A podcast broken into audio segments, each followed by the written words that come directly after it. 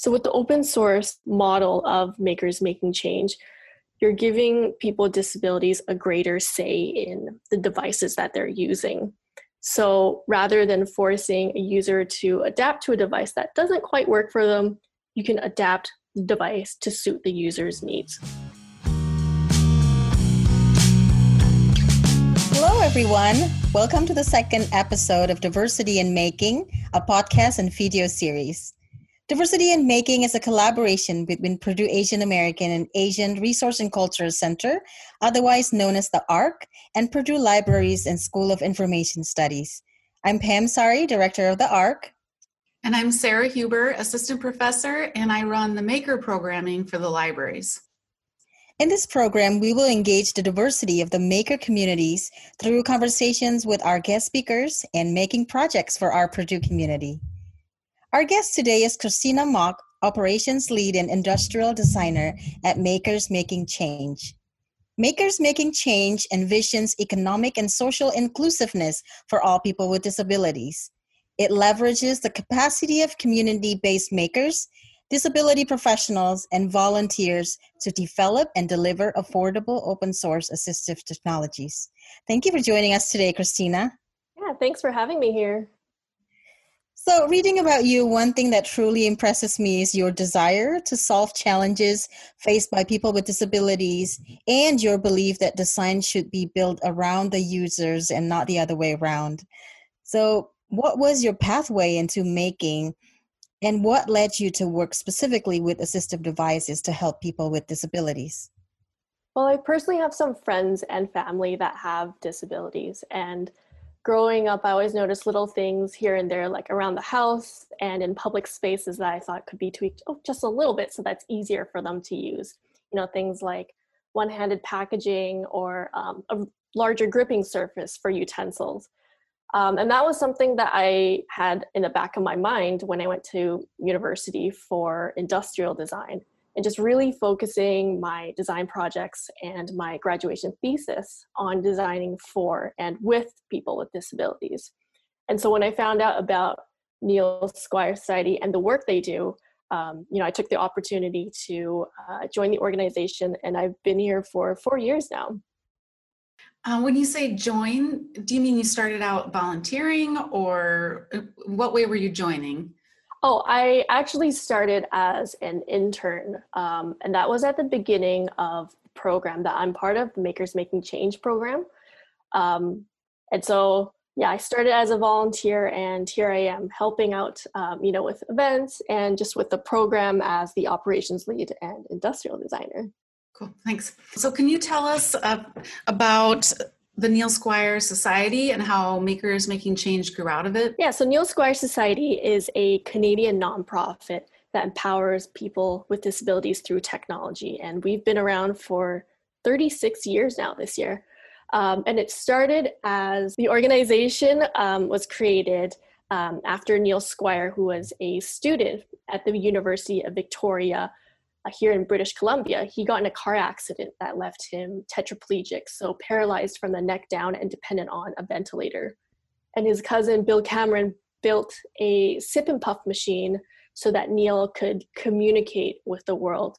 And so through that machine, his uh, quality of, of life improved. And, you know, at that time, nothing like that really existed. And so that really, really helped Neil. But sadly, a few years later, he passed away but seeing the impact that technology had on his life the Neil Squire Society was formed to help Canadians with disabilities. And 36 years later, we have offices across Canada with programs that are helping people gain skills, find the right assistive device for them, and find employment.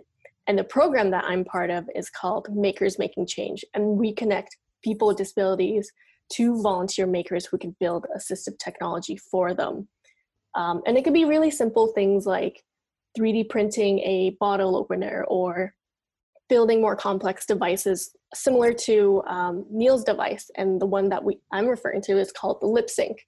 Um, and it basically allows someone with no arm movement to control their computers or their laptops independently. Our website, uh, makersmakingchange.com, we have an online library of open source designs And basically, people can look through and request directly on the device page for a volunteer to build it for them. And they can collaborate online. And all the requester has to do is just cover the cost of materials. So when you're comparing it to a commercial device, it's only a fraction of the cost, which helps a lot because there's sometimes a lot of financial barriers to accessing assistive technology. Can you explain, Art? You had said that at the time Neil got that assistive device made for him, there wasn't anything like it. This was about 36 years ago. Are you saying there wasn't that type of technology with assistive devices or the structure of uh, working w- with an organization to develop assistive technology? So, for someone with that high level of injury that Neil had, there wasn't a lot of technology around getting them back to, you know, their previous communication modes with, you know, people, their fa- friends and family. They were kind of just expected to kind of not do anything which is really sad when you think about it. Um, and so his cousin was an engineer and working with occupational therapists and other engineers, they were able to develop that sip and puff device so that he can communicate via Morse code with with the world really. And so he was able to talk to his friends and his family and that was just a really big game changer in terms of assistive technology back then. I mean uh, that is really recent so. Right. And, and I think what amazes me is it starts with someone, right, a cousin who cared and then started thinking about okay what can i do to help and then it involved other people around them so how did that you know i guess uh, method of caring how was that translated into makers making change where you involve right a community of makers to assist um, people with disabilities? How did that vision kind of translate? Um, well, around 2015, 2016, we were challenged to take, you know, a similar device like, uh, you know, the sip and puff device that Neil used and make it open source so that people who need that type of technology can access it easily. And so we actually got a uh, Google org grant from them to take that into an open source model with the engineers, we were able to make it a maker friendly device. So, doing a lot of research into, you know, sip and puff devices in general. And what came out of it was a device, instead of paying 1,500 for a commercial device, it could be built for $200 with parts from local electronic shops and hardwares from, you know, the hardware store like Home Depot, for example. Um, and so that device is the LipSync, and that basically started makers making change and led into this online library where people can contribute their own designs, but also the R&D um, you know engineers on our team can also build it and just make it open source for everyone to access. It is a perfect fit, just to your point, Pam, about making is about community and helping and and making it as affordable as possible. I, I think that is, is a good lead in to our question about volunteers. Can you tell us about the culture of your volunteer makers? What does it take to become a volunteer?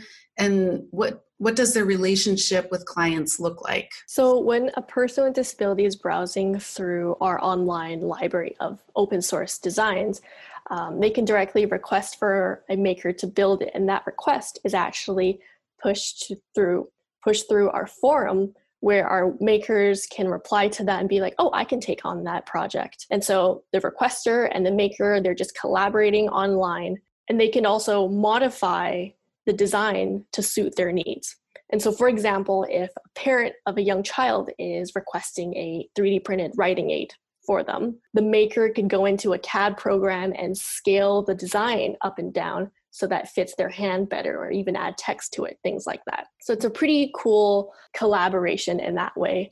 And what's neat about our volunteering is that the requester doesn't have to be in the same area as the person who's volunteering. And so you can have someone in Vancouver request for a device and have someone in New York that's fulfilling it. So it's a really cool way of just volunteering beyond you know your geographical community so if people are interested in volunteering they could also go to our website and just sign up as a as a maker volunteer and have a look through our forum and our site there are a lot of different ways for a maker to engage with with our program on our website we also have the ability to suggest device ideas and again through our forum um, they can collaborate with the maker to turn that idea into reality and then once that device is built, that could be added to our library so that people with similar needs can benefit from that. It's just this whole collaborative community that's online.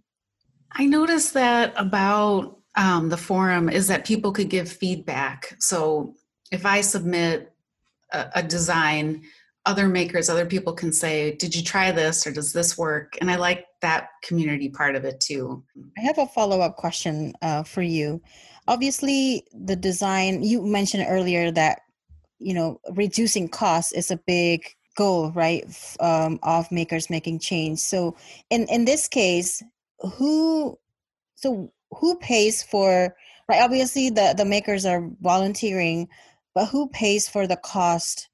And what would you say about the cost of of uh, these projects? So in this scenario the requester would cover the cost of the materials and um, because everything is open source there's you know the instructions instruction files included and also the bill of material. And so you can see where you're getting um, the parts from and you can also you know just check the prices there. So it's i think it's a pretty transparent process. And of course before you know actually building it the requester and the maker kind of come to an agreement about okay is this kind of the uh, approach that you're going with? Is this sort of the path that we're going down with you know the modification? And just making sure that um, you know no, no, no there's no surprises there. And one last follow-up question to that.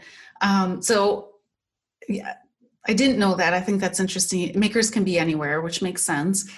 But do you also have an in house maker lab that people can do some work on? Because just looking from your website, it looks like you have a pretty elaborate space, but maybe, I don't know. Yeah, so we have um, engineers on the team, and I'm I'm the only industrial designer on the team. Um, so it's a pretty small group of R and D uh, people, but again, we we rely on you know occupational therapists to let us know what works for people with disabilities. We have um, people that are helping us along the way you know through our forum and there's a really big community out there online that is really focused on open source assistive technology and it's it's a really collaborative and very supportive community where we're like hey did you see this new technology come out? Or like oh hey did you see this new part that's that can make this device cheaper to build? Things like that but I could go in and work in your labs. People can. You have a maker lab that people can try to build stuff in. Um, we don't have one that's publicly accessed, so that okay. those so that's those that you R&D. see. Okay. Yeah, that's just for R and D. But we also um, engage with local maker spaces. So here in Vancouver, we work with the Vancouver Hackspace, um, so that you know a lot of their members are also volunteers with us as well we're interested in how makers making change responds to covid-19 right? So what ppe designs and processes are in development as a result of covid-19 and also i'm wondering if you can tell us a little bit about how you approach your build-a-thon events that you that you have done successfully right in the past. So we used to host a lot of in-person events and um, now we've transitioned that to an online online system where our MMC staff or our volunteer chapter leaders are walking volunteers through building a device from beginning to end over Zoom. So all that is done remotely now. Um, and then we have an online calendar where people can see when we're hosting those events and they can join that as well. We have some PPE designs um, in our library, um, but we, we've also put together sort of a document, sort of a best practices um, document that sort of pulls together a lot of information that's out there and just uh, providing tips for makers who are building PPE and approaching it from you know a safe way where it's you know taking care of the sanitization and sterilization of the device if they're going to be sending it to a hospital or to people who are going to be using it. One of the projects that's on our library in our library is a sip and puff uh, adapt a mask that is adapted for sip and puff users.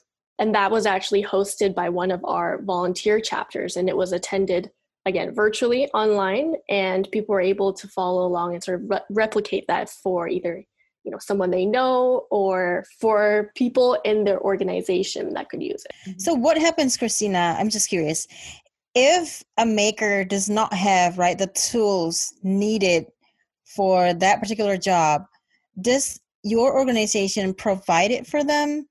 Or or they have to go to a different maker? Or what happens if they maybe got stuck in the way right? And then they got stuck in the middle of the project and then oh i just realized i don't have this. I or, or i need this particular tool. How does your organization help?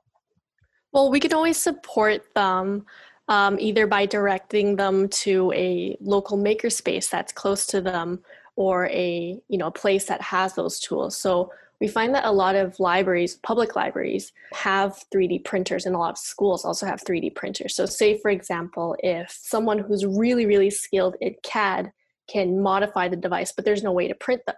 So they could go to you know a space and we can help them or link them to a local chapter to direct them to a place where they can 3D print.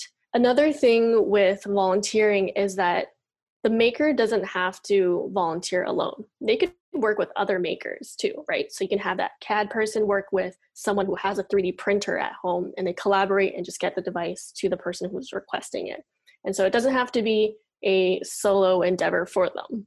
Do you have requests all over the world or do you find you you you get requests from a certain region or country?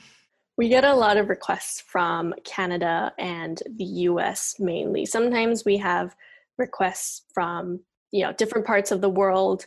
We have a collaboration with a company called print labs in the uk um, to develop a curriculum. And so a lot of these assistive technology groups are kind of just spread out all over the world. And again everything is online um, and open source so that we can you know feed off of each other's information and just kind of improve everything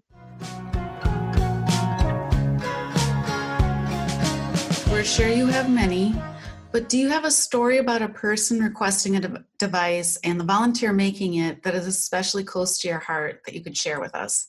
Our program mainly um, operates in Canada and the US, mainly in Canada just because we're a Canadian organization.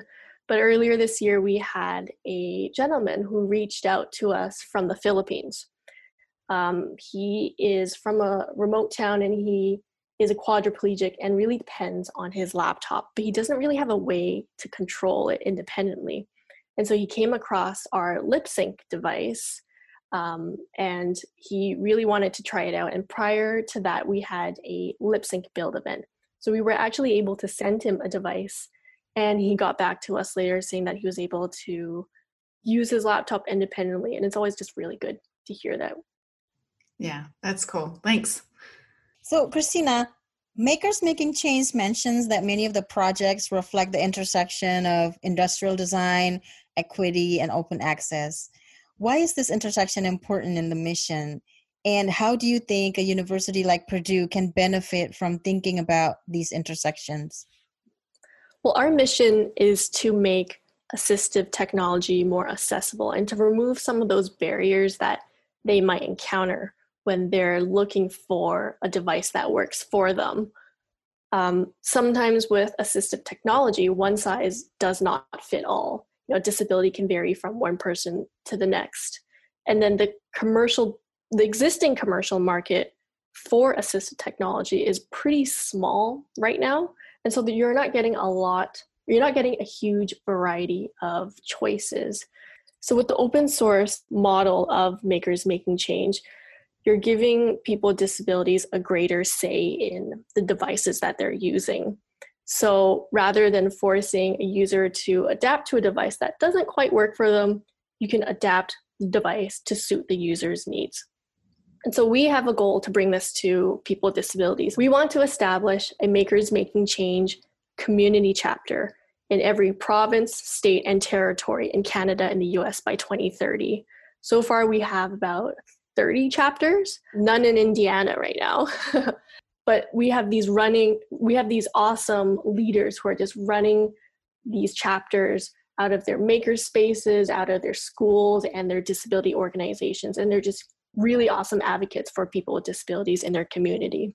Can you tell us a little bit about the chapter? Um, if purdue students are interested in starting a makers making change chapter in indiana can you tell us what it means to have a chapter and how they would go about starting it so, with a volunteer chapter, you're kind of like the connection between the people with disability side and the volunteer side. And there are a lot of different things that you can do with it, and it'll really depend on what the leader's expertise are and what the members' expertise are. So, you can be focusing on fulfilling requests online and helping people turn ideas into reality.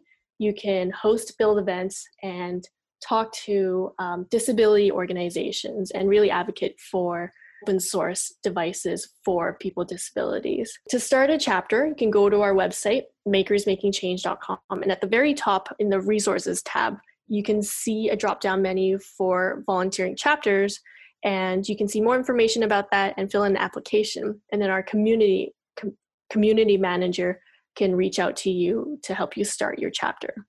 So, okay, listeners, our project for this episode is to make a raindrop switch. Christina, can you tell us a little bit about that? Yeah, so the raindrop switch is one of the devices that you'll find in our library. And it's a switch that's used by people with severe lo- motor limitations or maybe in a power wheelchair.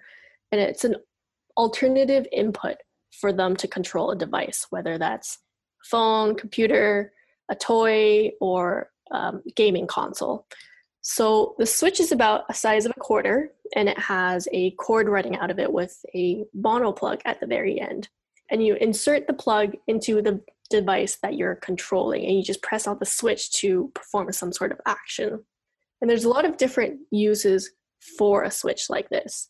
So, for example, for a gamer with disability, uh, the traditional handheld controller may be hard to use if they have some sort of finger dexterity issues.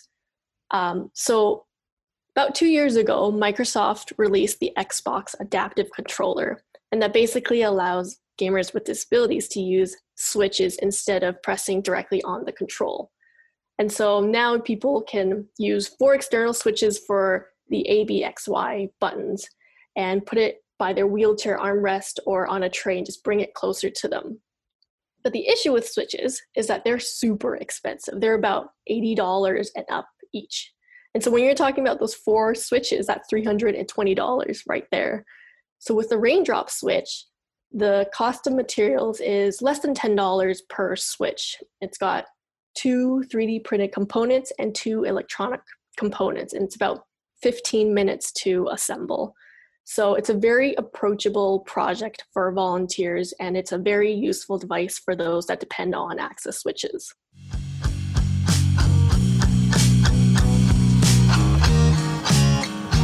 Thank you, Christina, for joining us today for this conversation. It's been very interesting. We've enjoyed hearing about your path into making, working with assistive devices for people with disabilities, the story of Neil Squire and how uh, Makers Making Change came out of that, all the important work your organization is doing to connect people with makers, to make assistive devices, and then, of course, all the open source information you're making available. And I really hope our students uh, look into this opportunity to have a chapter here in Indiana. I think it's a great opportunity and a lot of important work could come out of it. So, thank you again. And finally, we do have 30 free materials kits that students can come and pick up. It's first serve, first come, first serve um, to make a raindrop switch. So that will be available October 26th in the Wilmeth Active Learning Center, first floor by the reference desk. And if you can't make it and we have some left over, we'll have them on the second floor reference desk in the Wilmeth Active Learning Center until they're gone. All right, we will be dropping another pod in November, so stay tuned. We'll get that information to you soon. And special thanks to Drew Alkire for the, our podcast music. Keep on making. And boiler up.